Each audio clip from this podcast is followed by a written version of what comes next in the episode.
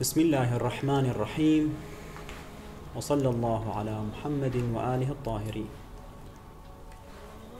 الصغار يتعلمون الاداب والسلوكيات في صغرهم إلى ان يكبروا فتتكون بذلك شخصياتهم الاداب حسنه كانت أو سيئه كامله أو ناقصه الكلام مو عن هذيلين الكلام عن من يكبر عن غير تعلم للآداب عن غير تأدب. هذا نواجه فيه مشكلتين المشكلة الأولية هو خلاص الحين تحجر. تحجر يعني ويش؟ يعني صار صلب. الحين صعب يتعلم. هو نفسيا صعب يقبل انه يغير عاداته أو آدابه الحسنة أو السيئة. الصغير عجينة أنت تكونها. مرن سهل. سوي زين لو تسوي مو زين. بس من يكبر خلاص هي بس.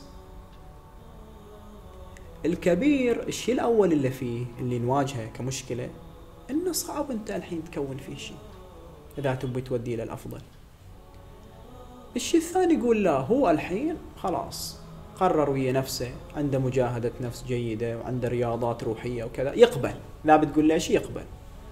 بس الكلام أن بعض الأمور من المعيب أن تعلم في الكبر أو تقال. صح هي آداب بس عيب تجي تقول لواحد عود سوها. هذه مال واحد صغير تعلمها إياه. حتى الصغير يمكن ما تقولها ليه. الصغير يتعلمها من الحياة اللي تعيشها فيه. يعني هل من المعقول إن واحد كبير يجي تقول له شوف الحين أنت في المجلس إذا دخل واحد كبير تقوم له وتكرمه وإذا مثلا كان في شاي أو شيء تصب له. هذا هذا مال واحد صغير متناهي الصغر يا الله الله تو يفهم فأنت تعلمه هذه الأشياء. الكبير أنت تستحي تعلمه هذه الأمور. هذه من الآداب البديهية العامة اللي الواحد يمكن ما حد قال له عنها. هو بنفسه في تجاربه في الحياة رؤيته إلى أترابه إلى أقرانه إلى عائلته شاف ان هالشكل يسوون قام هو سوى نفسهم الإمام السجاد صلوات الله عليه كان لا يؤكل أمه. ما يأكل وياها. فسئل عن ذلك. قيل له يا ابن رسول الله أنت أوصل الناس بالرحم وأنت أبر الناس بوالديك. ليش ما تؤكل أمك؟ وين المشكلة؟ الجواب وإيش كان؟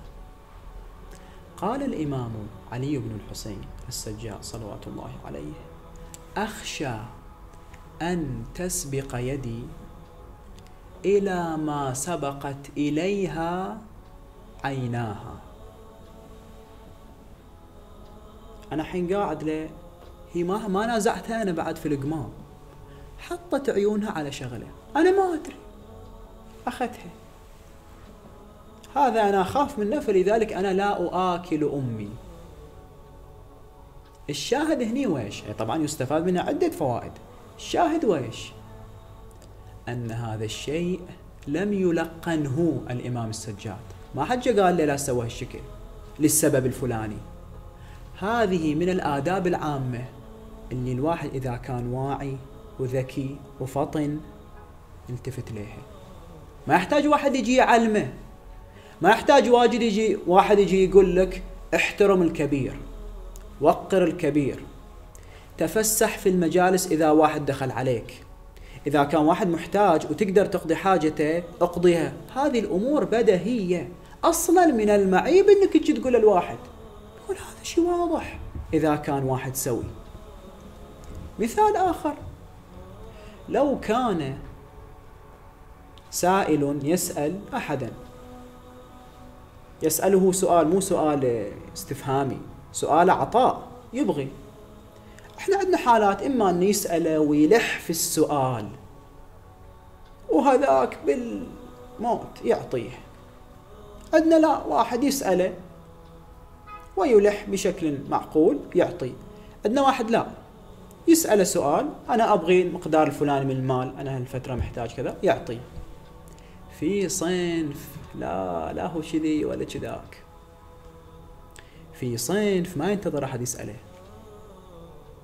يعلم أن هناك قوما يأملون منه الخير فيعطي. مو يعطي يجود بالعطاء. هالصنف الذي يشير له الإمام السجاد في الرواية الذي نفهمه من الرواية. الإمام السجاد ما حد علمه. درى إن يمكن عيونها تطيح على لقمة فأنا تجنبت هذا الشيء.